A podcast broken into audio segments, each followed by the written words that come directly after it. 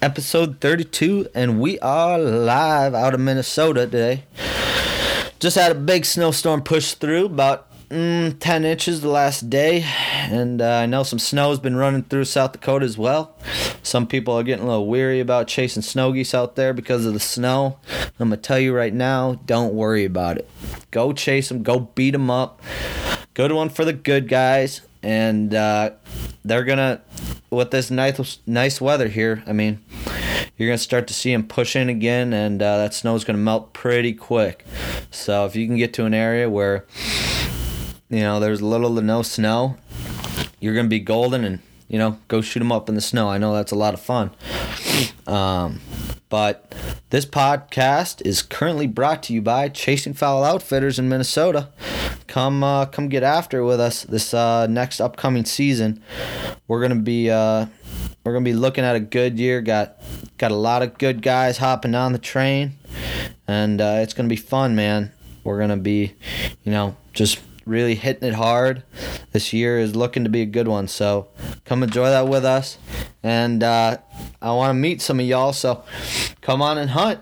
I'd uh, we'd be more than more than happy to have you and go try to beat up on some of those geese and ducks.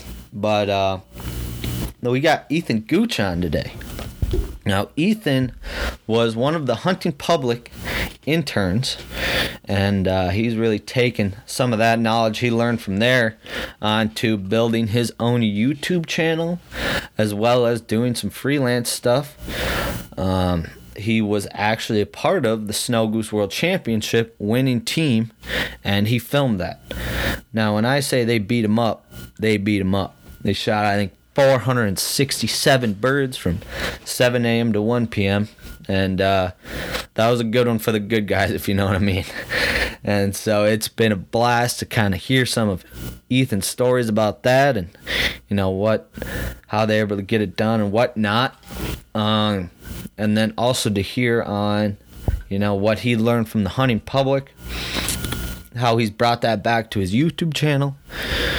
And, um, for those guys that are kind of starting to get on the YouTube train, this will be a good one for you on, you know, really how to, you know, adjust yourself and kind of make the videos that people want to see. So, you guys should enjoy this one, and uh, I had a blast talking to him. So, let's roll.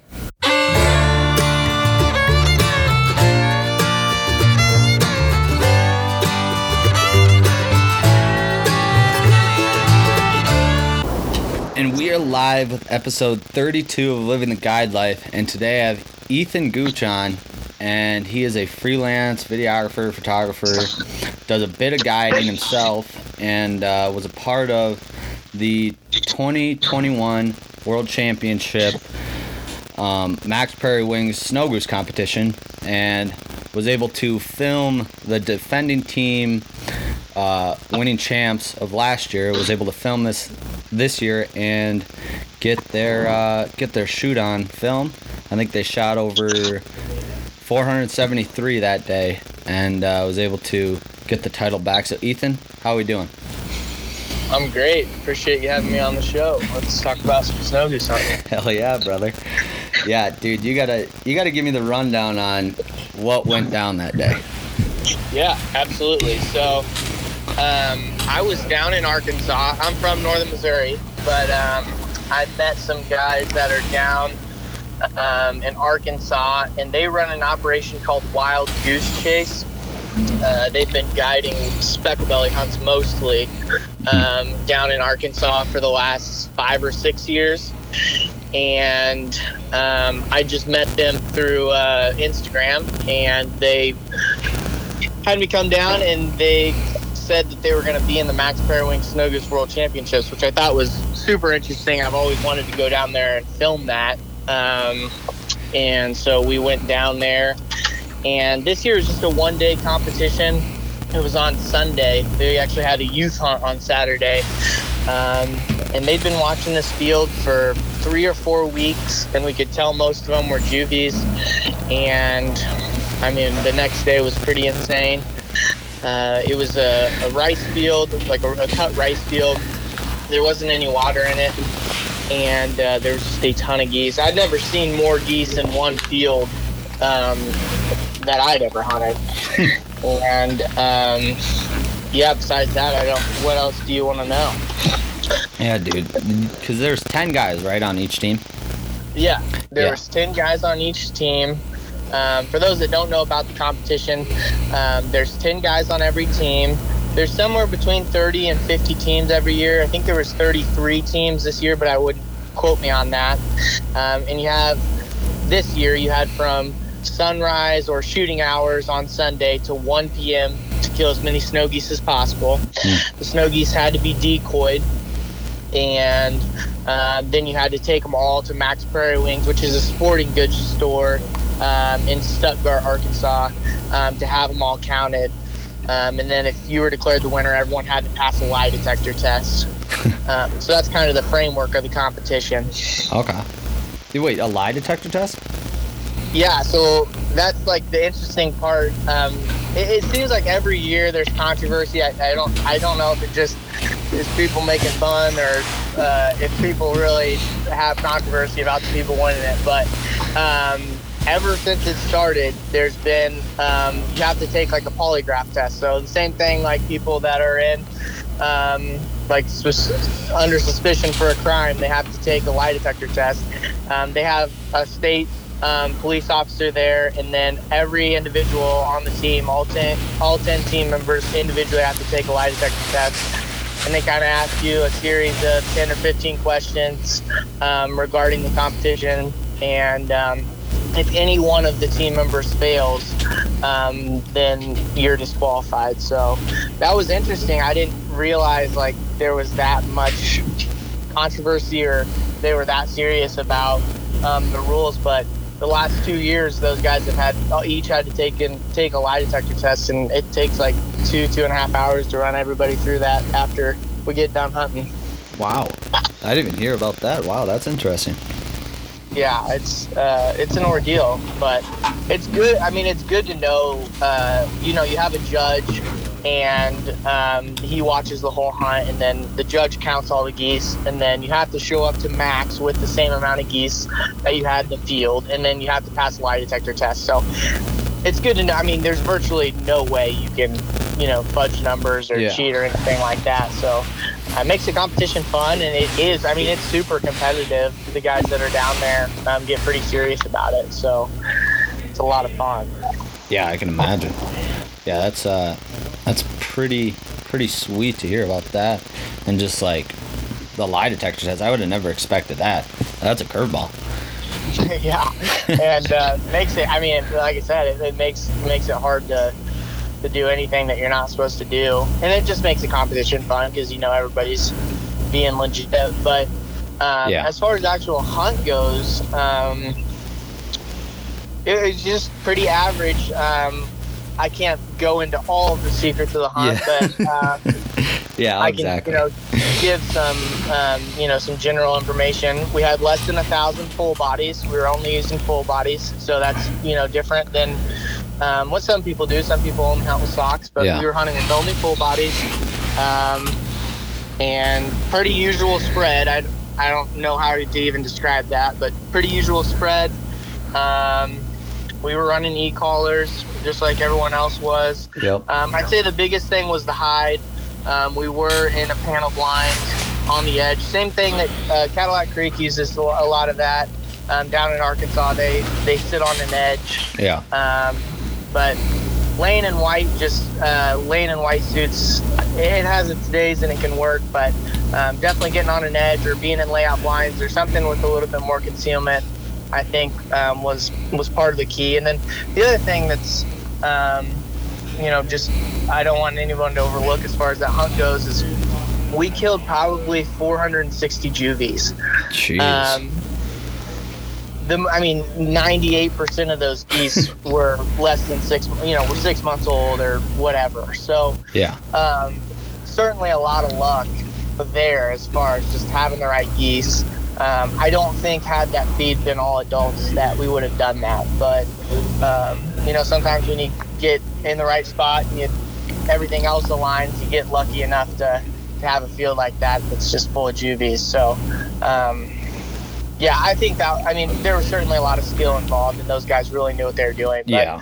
when there's that number of juvies, uh, you know, some pretty crazy stuff could happen. We did have like a couple times. I've always heard about um, people saying this, but uh, we had a couple times where uh, we'd shoot into a group, and then uh, there was just so many birds, and I guess there were juvies. They'd swing out, and five minutes later, they'd be back in the decoys. so you know, just does that would never happen with adult smokies, but Yeah. uh, made for a fun day. Dang, that's So- awesome, dude. And like, how many, like a rough estimate of like how many birds were in that field, um, before you guys hunted it? Like, was it a Yeah, I pretty mean- massive feed? Yeah, it's hard to say. I mean, I don't, I can't really give a solid number, but Yeah. um, you know, the guys down there said seventy to a hundred thousand. I'd say. Jeez. Um, you know, just a, a ton.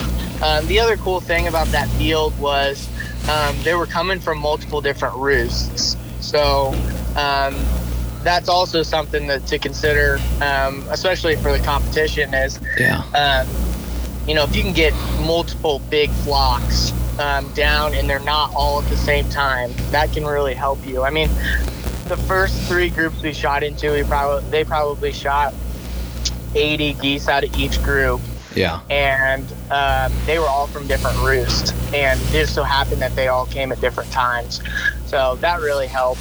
Um, you know, just the fact that they were from from different roosts. Yeah. So.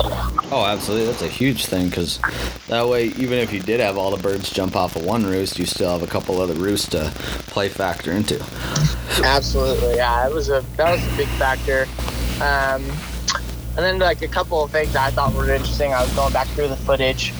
Um, I think we shot um, like in we had like 23 to 25 different volleys. Jeez. Um, so we av- they averaged 20 or so geese a volley. Mm. But there was a lot of the volleys later where they were only getting five to 10 out of. Um, like like I said, the first two or three or four volleys, you know, we were killing 50 to 100 geese out of those. So Mhm. um, after after the initial, you know, five or 10 that were really really good, we had another 10 or 13 that we were scratching, you know, 10 or so birds out of. So that was cool. I think the guys each shot a case of shells. So we shot close to 10 cases of shells. Um, well, they did. Yeah. So there's a, I mean, there's a lot of money. Like I, I was thinking about that, just like the amount of money that was spent, like to make that happen, just in shells, and Yeah. everyone had a gun, at least one gun. Uh, a lot of the guys had two guns to keep from their keep their barrels from burning up, and Mhm. uh, one one guy burnt both of his barrels up. Um, just like crazy stuff that probably won't ever happen again. That was just cool to be there and witness it all. Yeah. That's awesome. I mean, even to find 10 cases of shells right now, it's terrible. I know. I know. I, I, uh, I mean, it, that was what we were talking about. That everyone had, brought cases, and they're like, "We." So if you win, uh, you each team member gets five cases of shells, Oh. and uh, they were like, "If we don't win, we're not gonna be able to hunt the rest of the year." Obviously, they're joking, but I mean, it's it is hard to find cases of shells right now. Um, so luckily they won and each got five cases, so they got repaid a little bit. That's that's very ideal then. That's a that's a big win right now with all the shells being gone. Definitely. Like, dude, before I went down to Texas, I was struggling to find like just even like seven boxes of shells. I was, Yeah, it's tough. The, uh, around here too, it's. I mean, it's, I think it's a simple economics, but like Winchester Xperts are like two hundred and twenty dollars a case. Like yeah, stuff that was usually like 150 160 dollars a case is now like 50 or 60 dollars more expensive just because there's not much of it left oh yeah, dude. Just- I mean, even like the Federals, which I'm done shooting Federals after this year because I hate them. But I I was buying them like during the season, or like at the beginning of the season. It's like I don't know, ten bucks a box. And Right. now when I went to go like look for them because that's all they had, it's like seventeen bucks a box. I'm like, what are you? I know. What? it's insane makes it hard to shoot that many times Yeah, exactly. like, I don't know. But yeah, that's sweet, dude. And then you're talking about the panel blinds too. Like, I've witnessed, I mean, hunting snows, um, even like in the fall, spring, whatever it is.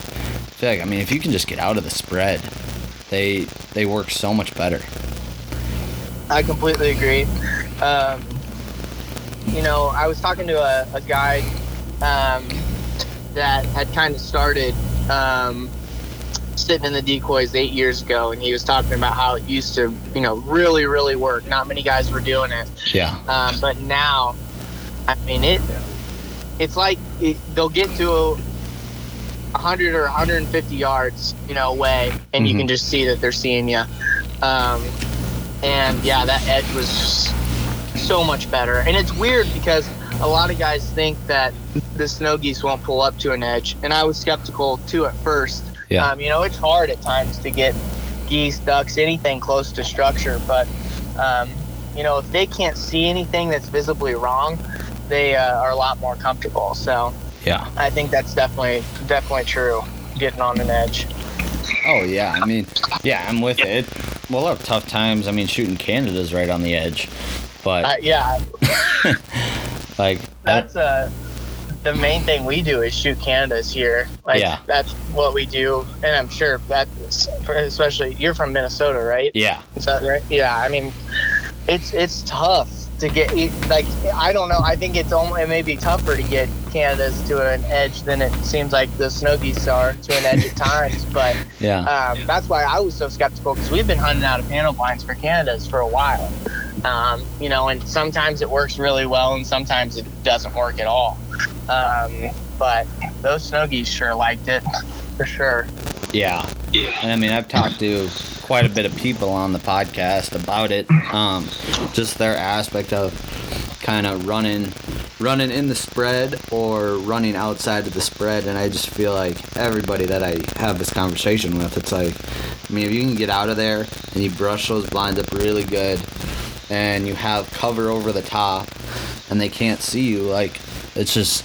It wins more than it loses for those snow geese. I feel like. Absolutely. Yeah.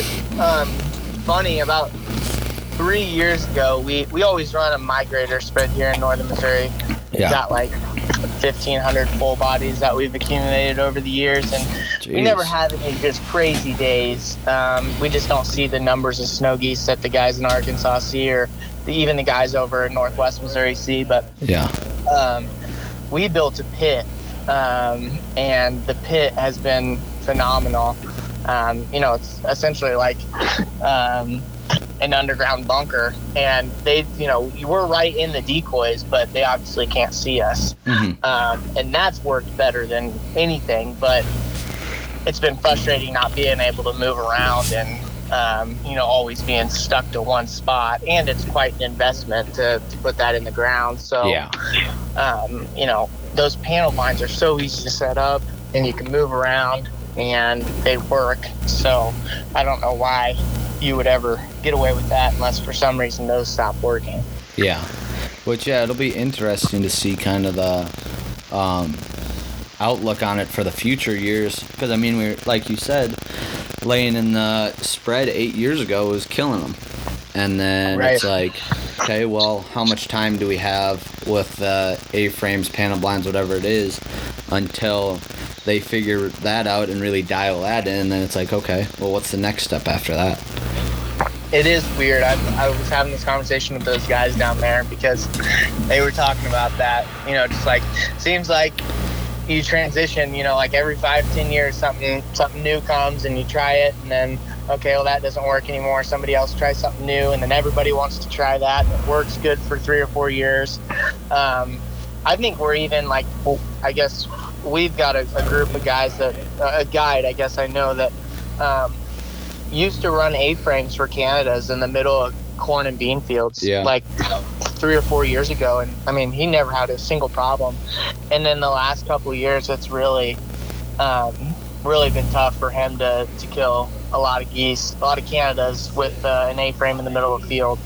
Um, so you can just tell like they, they figure that stuff out pretty quick. Yeah. Um, but yeah, I don't know. I don't. I like I said, I don't know where. I don't know where it goes from here. I guess it'll be interesting to see what people come up with. Yeah.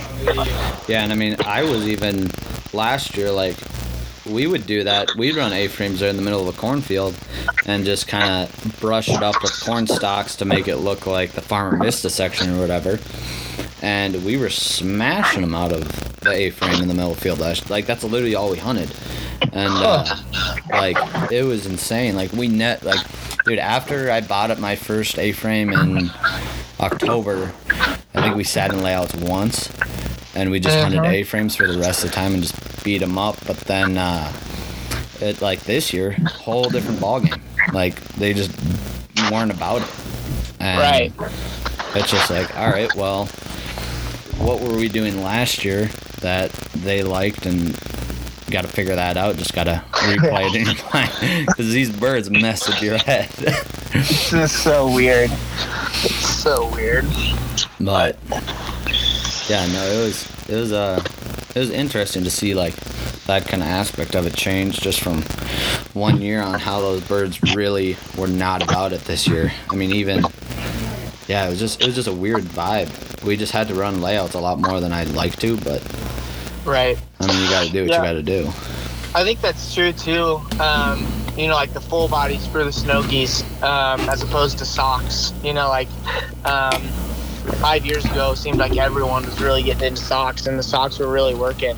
And they certainly still do work. I mean, there's Yeah. no doubt about that. But um, it, they certainly work. But um, it seems like those guys, especially, um, and I'm speaking with limited experience as far as the Arkansas goes, but those guys swear by the full bodies now um, as opposed to the socks. And then it's funny too. I guess on the Canada side, more kind of what we know about, uh, what more than what I know about. A lot of guys have switched to silos, and the silos seem to really work. And I'm Mhm. just interested to see how long like that's gonna last. Um, seems like in the last two years they've become really popular. Yeah. Um, you know, seeing like the the guys at Cadillac Creek, they've you know socks and um, silos seem to be what they run a lot, and Yeah. they have success doing it. Um, and it's just going to be interesting to see how long that lasts. Um, just weird how stuff changes. Yeah, I'm with you. I mean, dude, like last year for spring snow goose and like fall too. I mean, we would like we had socks and stuff, but I mean, I feel like everybody throws socks. Everyone, it's like 1,200 socks out is like just what people run, and so Right. we would just like run like 300 full bodies, and like you would be able to kill them out of that no problem and I just feel like throwing a smaller spread and just a more realistic full body look that really helped out a lot. Definitely. Yeah, I think anything, it, it's interesting, but I think you bring up a good point. I think if you look and you say, okay, what is like, what's everyone doing? And you just change it just very slightly. Yeah. Not that what they're doing is wrong, but Yeah. you can do something just slightly different. Um, a lot of times you can fool those birds that are are educated. Um, even if it's just the slightest thing, a couple hundred less full bodies, getting on an edge, you know, hunting layouts instead of A frames, whatever it may be, um, you can you can trick them and have some better hunts. Oh, absolutely. Yeah, it's just it's just getting out of the norm. I feel like is what's tough for people. They're so used to running 1200 socks or whatever it is, and they're like, "Well, I've never done it before, and I don't want to try it now because I don't know if it'll work or not." And then they just kind of stick to their own own ways. Right. which isn't a bad thing. It's just like I like to, you know, try to see what I can do to make it work and try something new that maybe no one else is doing that could help us benefit us in uh, in the hunting season, trying to fool those birds. Definitely. I'm sure you, you guys run into quite a bit of pressure um, with the Canadas up there in Minnesota. Or am I wrong? Um, yeah. So like, we we will run them. There's a good amount of people that hunt early in the year, and then it kind of slims down after that because nobody wants to go hunt in the cold or whatever it is. Right. So I'll only run into a handful of guys out scouting. Um, but I mean, like, dude, our early season, the two weeks before early season, I asked on 60 different feeds, and I got 52 no's. And Jeez. it was like, cause I'm, well, like I'm hunting a new area this year because I uh, switched for college, and so now I'm living in like the southwest uh, corner of Minnesota, and so I was like just trying to learn the area and stuff, and so I was just asking everybody, and uh, they're like, "Yeah, somebody's already hunting." Um, I'm like, "Geez, dude, it's literally like 52 no's on 52 different fields," and then lucky, luckily enough, one of our buddies uh, found a nice little loaf pond, and we beat uh beat like an eight man out of it. So that was fun, but it was it was tough. Like they were there was a lot more people hunting down here than I thought. And then after like I don't know, mid October, it just kinda was like nope, nobody's out. Right. Like that's just how it is. People are like like, yeah, I got my fun out early season. Now I'm just gonna work because I used all my vacation days up or whatever, and then, and like it's just like that, which is nice for us because we're able to run and gun all year long.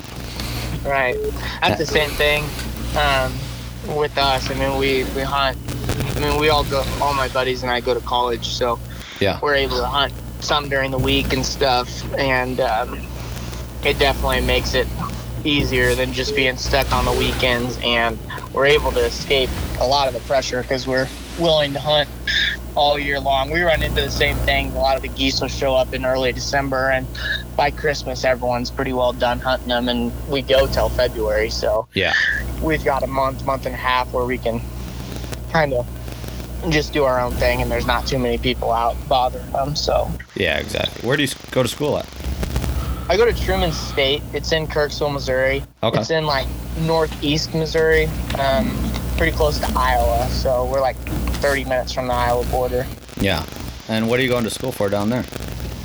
Um, I'm going for agriculture science and I'm minoring in business. Okay. But at this point, I'm not sure if I'll use that for my job. but I figured having a degree wouldn't be a bad idea. Yeah, no doubt, no doubt. Um, yeah, 'cause I was looking at your internship. You're at the hunting public. Yeah, so I did that. Uh, I was going to graduate um, a semester early. So I don't graduate this May, I graduate next May. Okay. Um, and I was going to graduate a semester early, um, but I figured I'd just do an internship. So yeah, I was with the Hunting Public. They uh, are another YouTube channel. Yeah. For those that don't know, um, they've grown a lot in the last couple of years. I think they've got I 300,000 or so subscribers. So Yeah. they do mostly deer hunting um, and turkey hunting, which I certainly like to do. Waterfowl is my main thing, but um, it was fun traveling around with them. I got to learn how to edit. I already messed around quite a bit with the video and in editing, but um, being with them and making like a, a, cr- a crisp production, you know, three times a week, I was able to really pick up um, on a lot of things that I probably wouldn't have by myself. So I traveled around with them, went to a bunch of different states, um, and then just helped them make their YouTube channel. I mean, make helped them make their YouTube show and learned Yeah. a lot. And then towards the end of that, kind of once our waterfowl season was really kicking off, I started my own YouTube channel and just been filming mostly our hunts, but I'll travel around to different people um, that I meet or whatever and, and film some other people too. That's kind of how I got my start as far as the YouTube channel goes. Yeah, absolutely, man. And how how was that internship? Um, like comparing filming turkey hunts, big game hunts, compared to waterfowl hunts for you. I I didn't personally like it as much. Um, I I don't have a passion for deer hunting. I mostly film deer hunts. I filmed a couple turkey hunts. Yeah. I just don't have the passion for deer hunting that I do for waterfowl hunting. It was weird because like with deer hunting, I still think it's pretty cool and exciting. But like I get excited for like that minute that we see a big deer, shoot a big deer, and then it's all over. And it seems like with waterfowl hunting, like I'm having fun pretty well like the whole time that we're I'm out and you know it's little spurts of excitement throughout the hunt. Yeah. Um, and I just feel like the main thing, which I don't, for those that haven't waterfowl hunted, it's hard to describe, but I just feel like waterfowl hunting is a lot more interactive. You know, you're not just sitting there Yeah. waiting for a, a deer to walk by.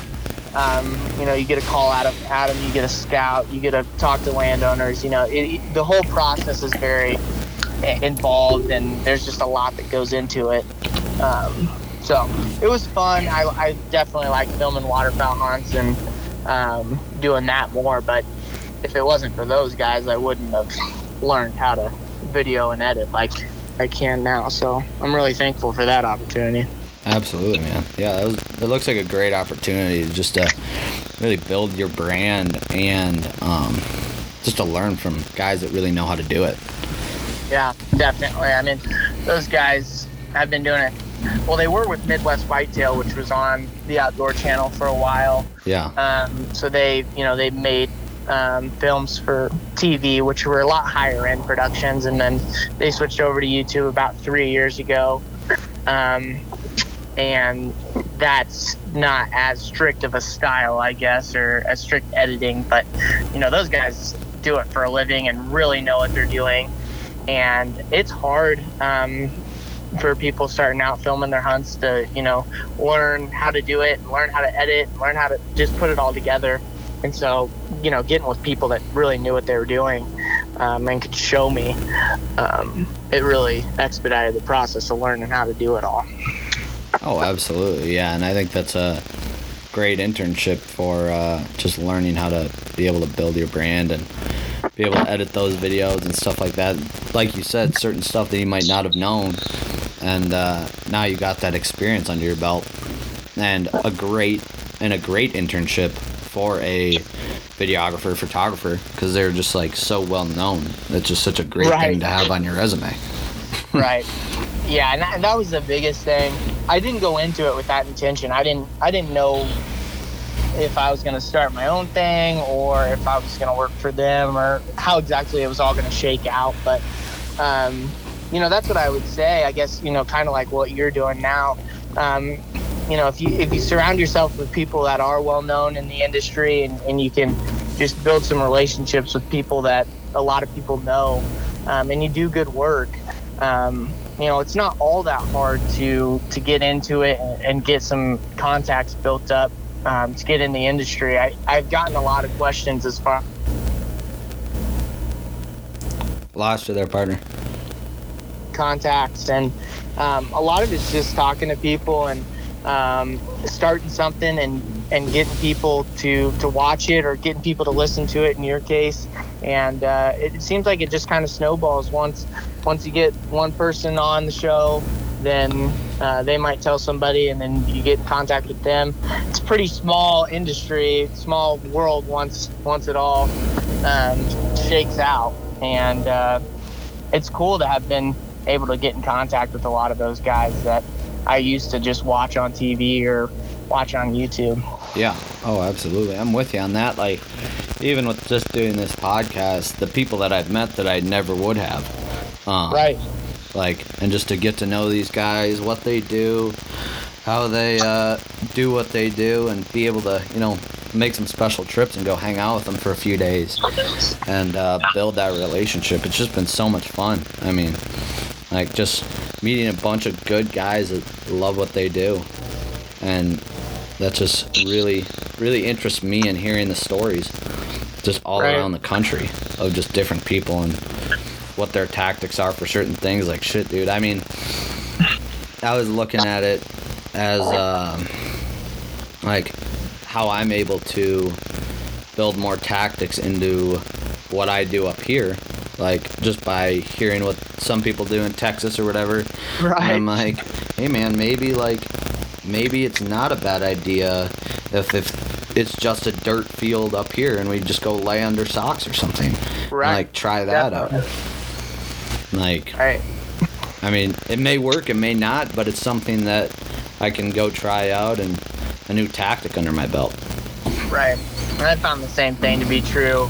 Um, you know, once I had the, the basic editing style, I guess, as far as um, kind of more with the video side of just learning how to do things, it's like now I can watch a show or I can talk to somebody who does it and I can see what, what I like about what they made or um, a video that they did and I can I can put that to use in my videoing.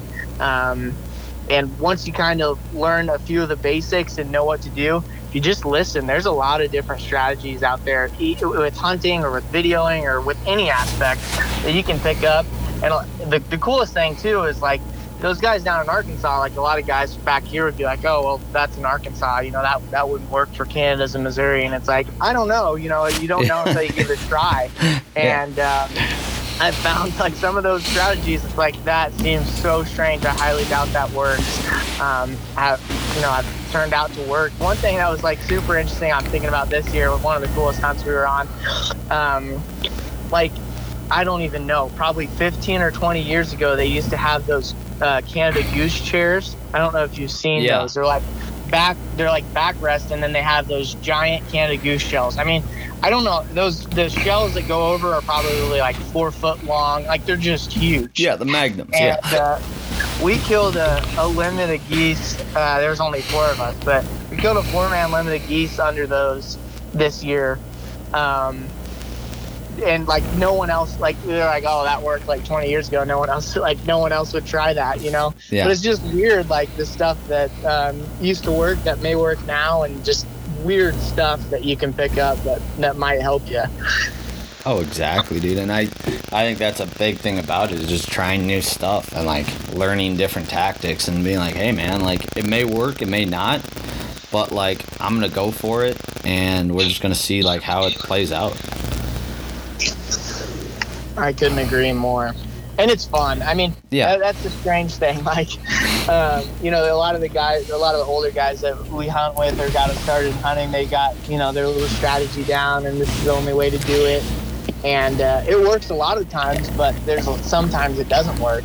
Yeah. And I'm much more from the, the standpoint, well, if we try it and it doesn't work, I won't try it again, but it may just work and we may find something that no one else is doing Yeah. um, it's just fun to to go out and hunt and try something different and try something that no one else is doing. Yeah, yeah, I'm with you on that. Like, we have uh, one of our older guys that we hunting with around here, um, and like when I started hunting with them, um, whenever we would hunt his fields, it was we were throwing out four dozen Magnum goose shells, and that was it.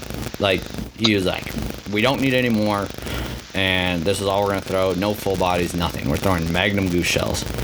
And I'm like, okay, like whatever. I'm like 13 years old, and we'd kill the shit out of them, like every time. it was like the weirdest. Like looking back, I'm like, what is going on? Like, we're literally throwing out like three, four dozen just Magnum shells, and we're Yeah. like smashing five bands out of the same field, like every weekend. It was it was insane, and. uh like we've tried that a couple times uh, this year. Didn't work out too great on like two of our hunts or whatever. But then we just kept running our usual spread of silhouettes, full bodies, whatever it was. And anytime he'd come hunt with us, I'm like, yeah, Hooter, you just come right at shooting light. Um, that way you're not uh, helping us set up or anything because if he was, he'd be like, What the hell are we throwing all these decoys out for? Right. I'm like, yeah, just just come and shoot you like, dude. We'll have everything set up for you. All you gotta do is walk the field. uh, but yeah, no, it's just stuff like that, man. I mean, learning from learning from guys that have done it their entire life, and then it's kind of it can be tough for them to switch up their tactics. Yeah, I, the, it's just funny. I don't I don't know what else to say on the topic. Is just that you I can't encourage people more to just learn from other people and try something new because it makes it fun. And a lot of those old guys, I don't know if they have the passion they used to have for it, and they've just gotten into the running with the motions. But Yeah, when you try something new and you trick them in a new way, it's it's something that you can't really beat. Oh, exactly. Yeah, and it's it's fun to just do that with them and uh, show them the way that you hunt now, and the new tactics is we've picked up over the years of just doing it by ourselves. And uh, I think it's just fun to show them a different way to hunt. Absolutely, that's what I'm trying to do too with videoing, and why I like traveling around so much is just, and it's what you're doing with the podcast. But I think we're at a, a, a strange spot with with waterfowl hunting, all types of hunting, where there's enough media and there's enough um, just connectedness of the industry that um, you know people have the the access to learn from other people more than just word of mouth. Yeah, And so, me going out and videoing somebody in Arkansas that's doing something totally different than what a lot of people are doing, um, hopefully, can help a lot of people, you know, learn how to learn how to do things. Uh, and that's definitely been my goal is just trying to show people and um, tell people that there's not one way to to kill a goose, if you will. Oh, exactly. Yeah. I think a lot of people just need to open their minds up a little bit on how to really make the most of it and what they can do different than what they're used to. Absolutely. And uh, I wanted to dig into kind of your story on how hunting all got started for you and on kind of your path on where you're at now. Yeah. Um, I grew up in Northeast Missouri. I've lived where I go to college in my hometown. Okay. Um, so I've always lived here in Northeast Missouri. Um, I'm not exactly sure how I got started hunting. Um, my dad and grandpa had always hunted, and I mean, a, a lot of people around here had hunted. Um, and I grew up mostly duck hunting. Um, my dad and grandpa had a uh, a big pontoon boat on like a big lake we have down here, so we often killed um, migrating ducks, but it was never anything too great. Yeah. And then um, I started deer hunting when I was probably 10 or 11, um, kind of just for fun when duck season wasn't going on. And then when I was probably 13 or 14 is when I really got into waterfowl hunting. I had a buddy um, who took me uh, goose hunting for the first time and just got totally ate up with it. And I liked it because most of the people around here deer hunted, and I just like deer hunting was fun, but I wanted to do something that not a ton of people were doing. Um, and I just started waterfowl hunting every weekend with my buddy. Um, and we just slowly acquired decoys, and uh, then we could drive a couple years later, and that's when it really took off. Um, and yeah, then I started videoing my hunts probably when I was 18, so I'm 21 now. So I probably did that. Uh, started that about three years ago. I started videoing my hunts. I had an old YouTube channel.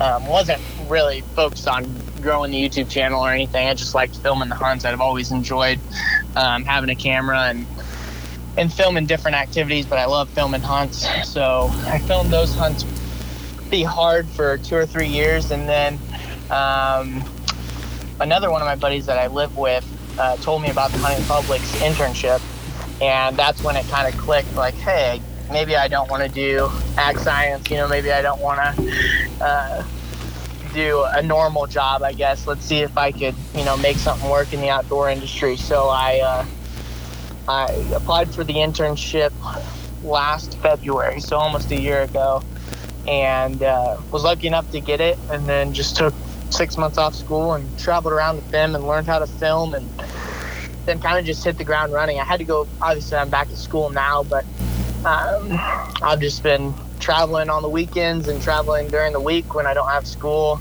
to go film different people and um, obviously film my buddies back here. Um, but yeah, just now just trying to build my YouTube channel and, and keep interesting content on there.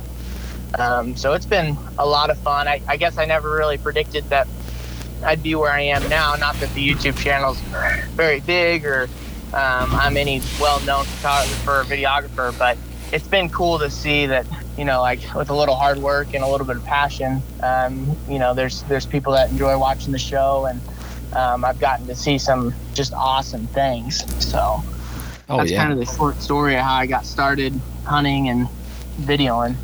Absolutely, man. And you got a great base on your uh, YouTube channel. You got like fifteen thousand subscribers. Yeah. So Yeah. I mean, it's been growing. I mean, way more than I thought it would.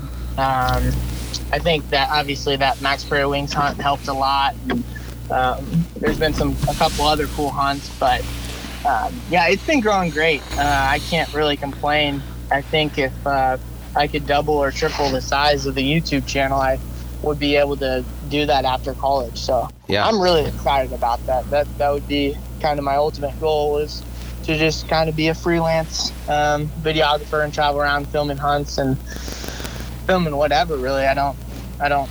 I went out last week um, to Wyoming and filmed a mountain lion hunt. Wow. Um, and one of my old, one of the older guys that we waterfowl hunt with, some he uh, killed a mountain lion. So like that was just a super cool experience that you know I never would get to see if I didn't have a YouTube channel and a camera. So yeah. that was awesome.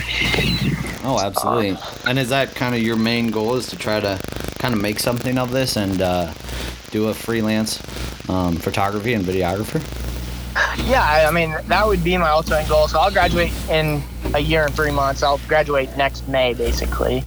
Um, and so yeah, I mean that's my goal. I'm trying to post um, a couple of videos a week and keep it interesting, and um, that would be my ultimate goal. I, I would also like to do um, some some work for some guide services or um, duck clubs or whatever. I, I'd really like to make um, you know some short films as advertisements or um, whatever um, that doesn't go on YouTube. I, I really like to make um, you know those short 30 or 60 second advertisements. So um, yeah, between YouTube and then just doing some private work for whatever whatever companies in the outdoor industry, I'd love to to do this full time. Yeah, man, that's awesome. Just gotta keep grinding away. Yeah, absolutely. I, uh, it's it's tough at times, just like having enough content because you know how it goes. I mean, Yeah. you might have four or five good hunts in a row, and then you know you might go two or three weeks and not kill anything. So, um, I guess that's probably like the hardest part about the whole deal is like just trying to schedule it all out. You know, posting. I was thinking about. it. I was talking to my buddy the other day. I'm posting two videos a week at, at this point. Not all of them are hunts, but I'd say the major- majority of them are hunts. And you know, you think about that. That's a hundred, a hundred plus videos over the course of the year. Uh, you know, that's a lot of a lot of hunts uh, that we got to go on. A lot of hunts we got a video. So um, that's been the toughest part. But um, being able, I mean, being able to hunt most days and call it a job has been nothing short of sweet. Oh, absolutely. I don't blame you. Yeah, it's been a lot of fun. Yeah, that's awesome, dude. I mean, yeah, it's it's fun just picking up a camera. I have a camera myself just for kind of fun to take pictures and bring memories of the hunts and whatever. But I mean, yeah, it's just it's just a lot of fun to capture that and capture some stories like you have um, Yeah. with the snow goose conservation and all that kind of good stuff.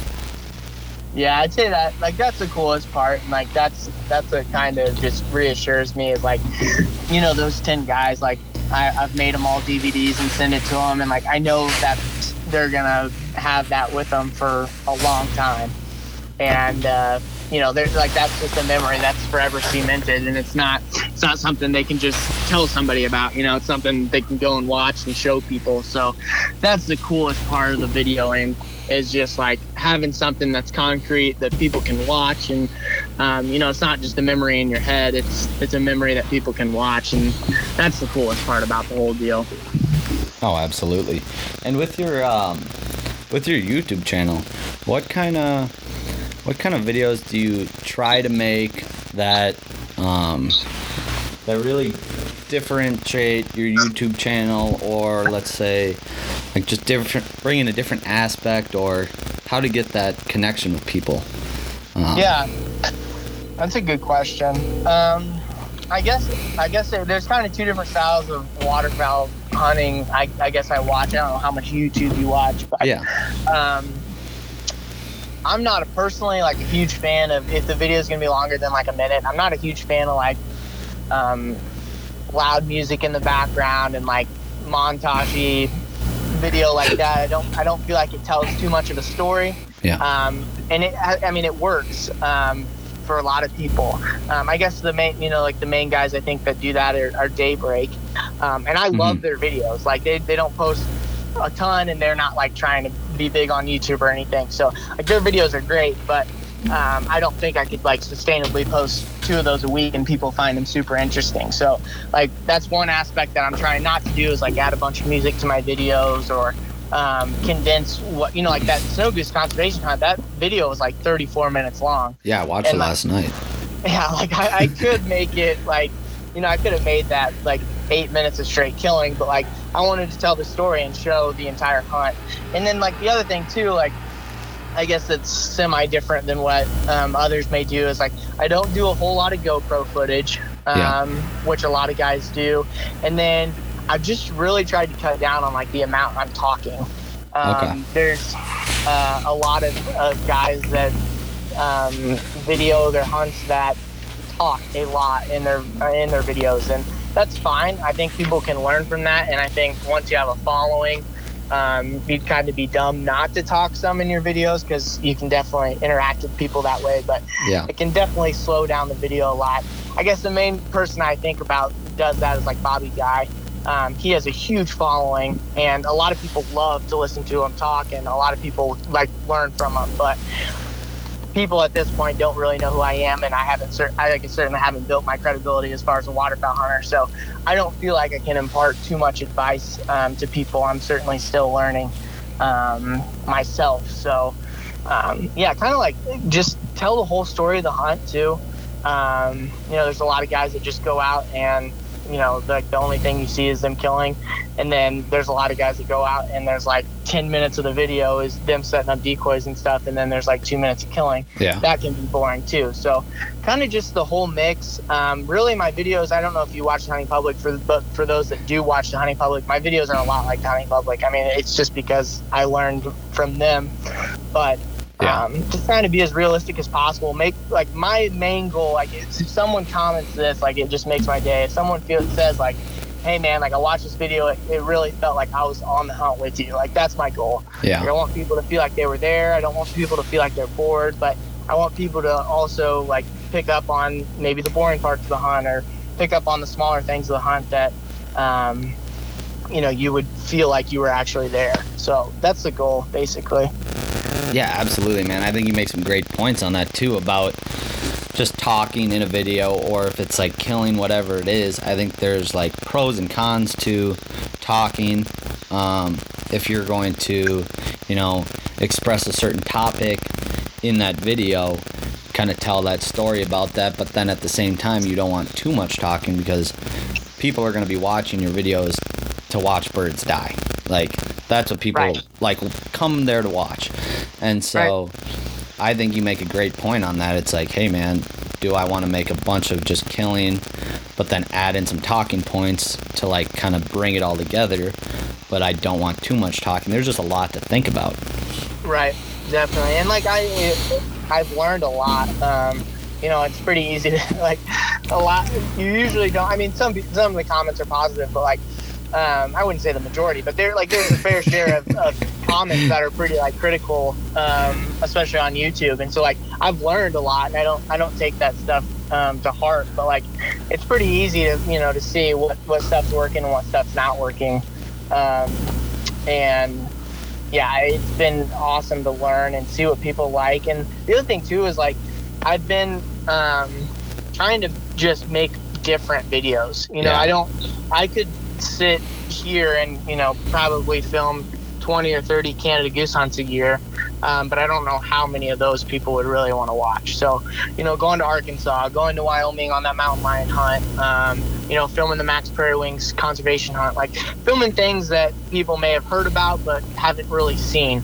You know, there's a there's a lot of, of stuff on YouTube that people can watch, but there's a lot of stuff that hasn't been filmed before, and so that's kind of my goal is to just find the the weird stuff that you know people haven't filmed before um, that people might find interesting and it's been you know some of the videos that have been most successful are the ones that um, are just different from Yeah. what everyone else is doing Oh, absolutely. I'm I'm with you on that on aspect of the same thing with this. Like I'm just trying to learn people's different stories and uh, kind of shed light on all the different states that you can hunt, all the different things you can hunt in those states and how people do it.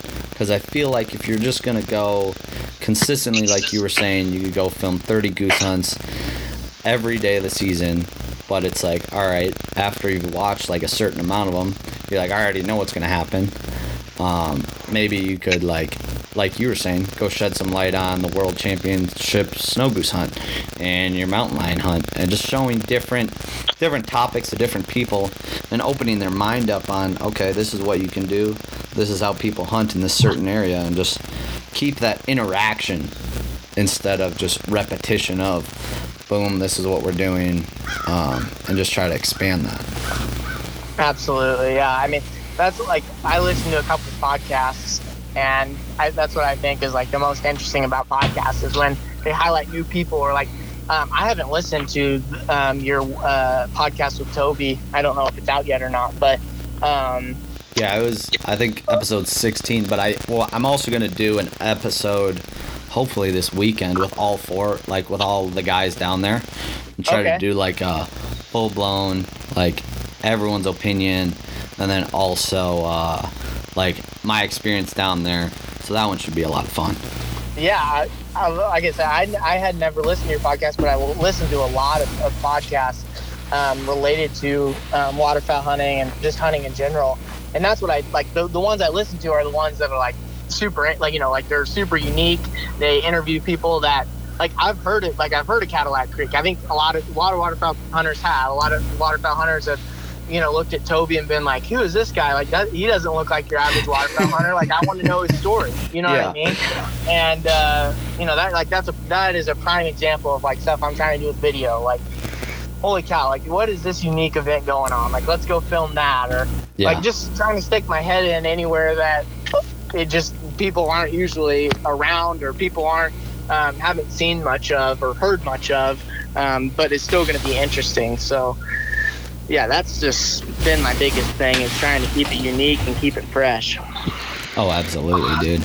And I like when I was talking to Toby um, on our first podcast together, and we were just kind of going over um, like what they do and everything, and how they meet. They meet at the gas stations every morning, like as all guys mostly do. And he's like, "Yeah, uh, most people don't realize when uh, I pull up, I'm a bald-headed dude with a bunch of tattoos, earrings. like, just you're never, never expecting that out of a waterfowl hunter. And I just love, I just love it because he's just so different in his own, and uh, he just shows it and expresses it, and it's awesome. Like just different ways and different people that you can meet. Um, and just like you would never think, okay, a waterfowl hunter is gonna have tattoos all the way up his neck and on his face or whatever, Right. and it's just like it's just fun like that. Like It is fun. and s- Definitely. and so talking with like him and a bunch of just different guys, I mean, it's fun to really experience that and uh, you know get get to hear their story. No, Definitely. the podcast is great to do, but I mean for you, like it's such a great opportunity because you can show it. Like people can visually see it and really like understand what you're going through because I mean a podcast can only do so much like you can listen to it and you gain some knowledge about what they're doing but you can't visually see that like you can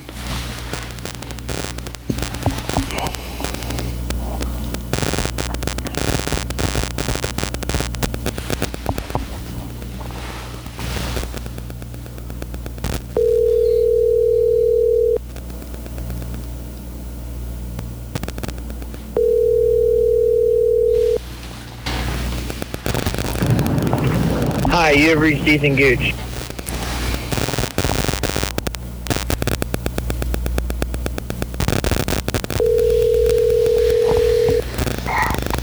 lost you there partner Yep. But yeah, no, back to I don't know how much you heard about what I was saying, but just like you're able to express um like and visually show people those experiences where a podcast you can only really listen and kind of listen to what they have to say, but with you you can really show that story. Right. Yeah, and there, I mean, there's aspects of both that are Yeah. are definitely beneficial. Um, you know, there's people that are really, really good storytellers that, um, you know, it'd probably be better just to listen to them on a podcast. Um, and then there's other aspects that you can't really just listen to and kind of visualize it. Yeah. Um, so, yeah, I think I think they go hand in hand um, as far as just being creative and uh, creating something that people can can listen to or watch and enjoy. Oh, absolutely. And I think yeah, you did a great job on that world championship. I mean, I loved watching all 34 minutes of it. Thanks. like It was long. It took me a long time to edit, but yeah, I can imagine. How long how long does that take you to edit a 34 minute video? so um, I I done I timed myself on that. It takes about an hour for every minute of finished video. So Mm. that video took me about 34 hours to edit. Jeez. There's some videos that um, are are take less time, uh, you know, like some of the videos that I'm, I'm talking or um, stuff like that. But on like a, a finished, polished hunt, um, it takes about an hour a minute to edit. Wow.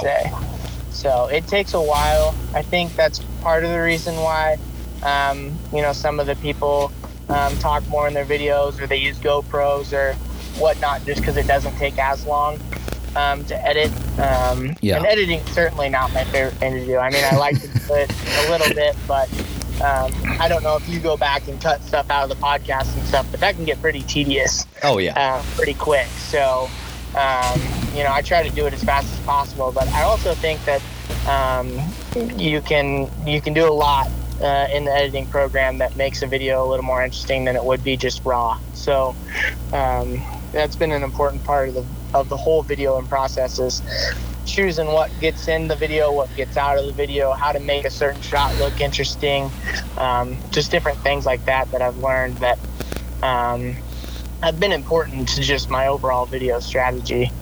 Yeah. Oh, absolutely. And I think, yeah, I mean, yeah, editing editing can take quite a bit of quite a bit of time. I do uh, I do a little bit. I don't. I never pull anything out, but it's just like cutting up. Um, like if I lost you on the call, like edit that together or whatever it is. Right. Um, just like small stuff like that because nobody on the podcast ever says anything bad, so it's usually I uh, can make it happen. And swearing is just a name of the game, so I'm not too worried about that. Right. Um, just just a waterfowl thing, and uh, and so I mean, yeah, it, it takes some time, and it's just like the small stuff. It can get a get a little slow, can get a little boring sometimes, but just just how it is. Definitely. But yeah, no, that's that's fun. And do you do all your editing on uh, what app do you usually use for that? I use Adobe Premiere. Okay, Um, that's just what I learned um, on. There's some other good ones. There's some free ones. I'm not well versed on the free ones now. I used to only use the free ones, but um, ever since I started with the hunting public, I started on Adobe Premiere, and you can just do a lot on there that you Yeah. can't do on the free ones. So I've I've started to to use it quite a bit, and I'd say it's. I mean, there's some other paid ones I don't even know. Uh, Final Cut's another good one, but um, Adobe Premiere is just what I learned on, and it's what I'm comfortable with. So at this point, there's no real point in messing with that. Oh, exactly. And the nice thing about Adobe is you can get the Creative Cloud for like 20 bucks a month if you're a college Yep. student.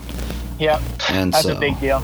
yeah, it works out perfect. Like I can get, I have Photoshop, Lightroom, um, Adobe Audition that I use for the podcast, like Illustrator. There's just so many things that you can get for fuck, only 20 bucks a month. Right. and I Yeah, use it nonstop. Yeah, I'm like all my thumbnails for the videos are through Photoshop. A lot of videos I post on Instagram are through Photoshop. You know, like there's just a lot of, of, of different apps that come with Adobe that make it make it well worth. I mean, twenty bucks a month is pretty expensive, but Yeah. it's definitely well worth it by the time you use all the stuff as much as I use it. Oh, exactly. And the amount of different tools they have for you set up on there. And just like, I mean, you think about it, if you're using a free app, you're not going to have all the tools that you might need, like you were saying, um, or whatever it is. It's just nice to have all on the same, like, all on the same app.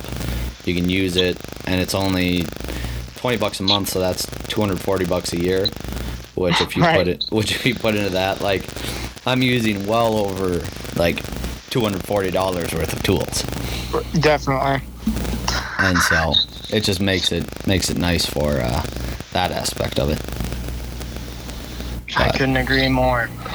Yeah, dude. And then uh, any other trips that you got planned coming up that you're gonna go try to film or anything? Um, I think I'm going to Arkansas again this weekend. Okay. Um, and then I'll probably go over to Northwest Missouri and um, and film some snow goose hunts over there. But our snow goose season will kick off here in probably about a week, pretty good. So I'll be filming around here quite a bit. Um, after that, I'm gonna just transition into turkey hunting, and then over the summer I'll probably do some pigeon and hog hunting and just random stuff to get me through Yeah. um, till next season. But No, I mean, really, it's kind of winding down here, unfortunately. Um, a couple more trips to Arkansas. I think Bobby Guy may come um, come hunt with us, and I think Flair actually may come hunt um, with us Okay. uh, in a couple weeks during snow goose season. So, pretty excited about that. Hopefully, that ends up working out. I think that helped the channel, and Yeah. hopefully, those guys would have a good hunt. So, I'm not going anywhere too crazy besides Arkansas. Um, and then it kind of all winds up. Unfortunately, um, kind of stinks that it's winding down, but Yeah. the way it goes. Well, I hear you on that partner. Yeah, no, I, I've heard a lot of great things about Bobby Guy. Seems like a stellar dude. I couldn't agree more. Yeah, I've, I've talked to him, um, and then I've talked to his cameraman Preston. They both seem like super nice guys. Yeah. Um, so I'm excited. I hope hopefully they'll come up and we can get on a hunt together, and it'll be a good one. Yeah. Because I had a couple guy, a couple of my buddies that actually went and stayed with him at the oh, really? at his lodge. Yeah, like Mindak Outdoors, um, and like Colin Clary, uh, Smack Smack 'em Outdoors, um, and stuff like that. They went and hung out with them, and uh, yeah, they said it was a blast. Yeah, I I'm excited. I hopefully I can meet them. I'd like to go out there and hunt. Um, I went to Kansas this last fall, and it was so much fun. I, I didn't hunt with them, but I have a buddy that guides out there, and it was a lot of fun. So Yeah. Kansas is a cool state for waterfowl. Yeah, no, there's no doubt about it. There's so many different species that you can go shoot out there. Like, you got snows, specks, lessers, big honkers, mallards, pintails, whatever it is. Literally everything you could ever want. Yeah, like, shit, I just saw, like, I just saw Hunter Pickett shoot a Brant with Big Kansas Outdoors, I think it was. I saw that. Like, yeah, it's crazy. that's insane. Shooting a Brant in a field, like, who would, who would think? like, beyond me, I don't know what that goose is doing there. I've never but. even seen one. yeah, like that's just yeah, I don't know, but yeah, no, it's just that's a cool state. I'd like to. I mean, when I drove through there to go to Texas, um, I really loved it. It was nice. That's the first time I've been to Kansas. But Yeah, I never waterfowl hunted there till this year. I didn't realize how many, how much waterfowl was there until I got over there. Every pond was filled with ducks and geese, and I was like, "This is gonna be fun." oh, absolutely, yeah. So are you guys? uh So when when does your push of birds usually come up to where you're at? Uh, as far as snow goose season goes, Yeah, um, we should start uh, like last weekend. Last week of February is usually pretty good. It's been colder this year Yeah. later than normal. So, um, like this time last year, we were we were killing birds pretty consistently. But um, every pond, I'm sure it's way worse up there, but every pond's got a foot of ice on it. So hmm um, it's been it's been a deal trying to get the pond thawed out and the floaters out and everything. But yeah. I'd say here in a week, it's 50, what, it's like 55 degrees today. This will be the warmest day we have for a while. But um, I'm going to go out after class here and hopefully we'll start seeing some moving. But yeah, Yeah. here in a week, we'll see them um, probably pretty consistently. Yeah, absolutely. Yeah, I think up here we got only about 24 inches of ice on the lakes right now. Is that a lot or a little? Oh, it's a decent amount, yeah. Like we got, I think that's usually about our peak is about 24. Sometimes we'll get more, um, but yeah, there's quite a bit of ice right now. It's been it's been cold. It has been cold. Like this past It's week, I mean, yeah, like it was it was feeling like negative 50 a couple of days last week. Good God. hmm Yeah, That's not too cold. not fun. I wore a t-shirt out yesterday because it's about 40 degrees. And living in luxury, I thought about sunbathing quick, but I didn't know. but yeah, I know uh, we're wrapping up on time here. I know you got a kind of buggy, but um, is there anything else that we didn't cover that you'd love to go over quick before we wrap things up here? Not really that I can think of. Um, if you guys are interested, like the hunt we were talking about first, the Mack's Prairie Wings, it's on uh, my YouTube channel. It's called Goochie TV. My last name is Gooch, so it's just Gooch IE TV. Um, there's a bunch of hunts on there. Um, that's really all I got to say. There will be um, quite a bit more hunts uh, from snow goose season, probably a good five to ten more Um, and then we'll be next waterfowl season when we really start um, having more waterfowl hunts. But besides that, I really appreciate you having me on the show. It's fun, and I'm definitely going to watch or listen to the rest of your podcast. I hadn't heard about it before, but I'm interested in a couple ones you talked about. Absolutely, brother. I had a blast today. We covered the map. We did. we got all over. Absolutely. I love it. But yeah, dude. Um, yeah, hey, if you're ever up in Minnesota, let me know. Go uh yeah, you do the same. go do We're, some uh, hunting. we both kill honkers, so Oh, exactly. sure it's not too different up there. Yeah, exactly. But all right, brother, I'll let you go and uh, you have a good one. Thanks for joining. Hey, you do the same. Thanks, man. All right, see ya. Bye. Boom, and that wraps things up for today. I know I had a blast talking with Ethan Gooch. Um, we had a great talk about YouTube, the Snow Goose World Championship, all the stuff that he's got going on around filming and what he's kind of doing. Um, really cool to hear about some of the hunting public stuff and how he was able to learn from them, take some things away. Um, you know, slap that thing right on his resume. That's a great internship to have for uh, upcoming videographers and photographers and whatnot. You know, just learning how some dudes really make quality content on YouTube and other platforms. So I hope you guys enjoyed this one. Go get after them snow geese. I'm telling you, it's uh, someone needs to beat up on them because they're still coming hot and heavy and uh, South Dakota. And we need to do something about that. So you guys go uh, go try to shoot them up. I know some of y'all got your turkey season starting up here. I know Florida's rolling. So I've been seeing some people shooting them down there, and uh, soon enough it'll be our time to go shoot one of those thunder chickens. Go chase them in the woods, chasing thunder. So uh, hope y'all enjoy and uh, have a blessed day.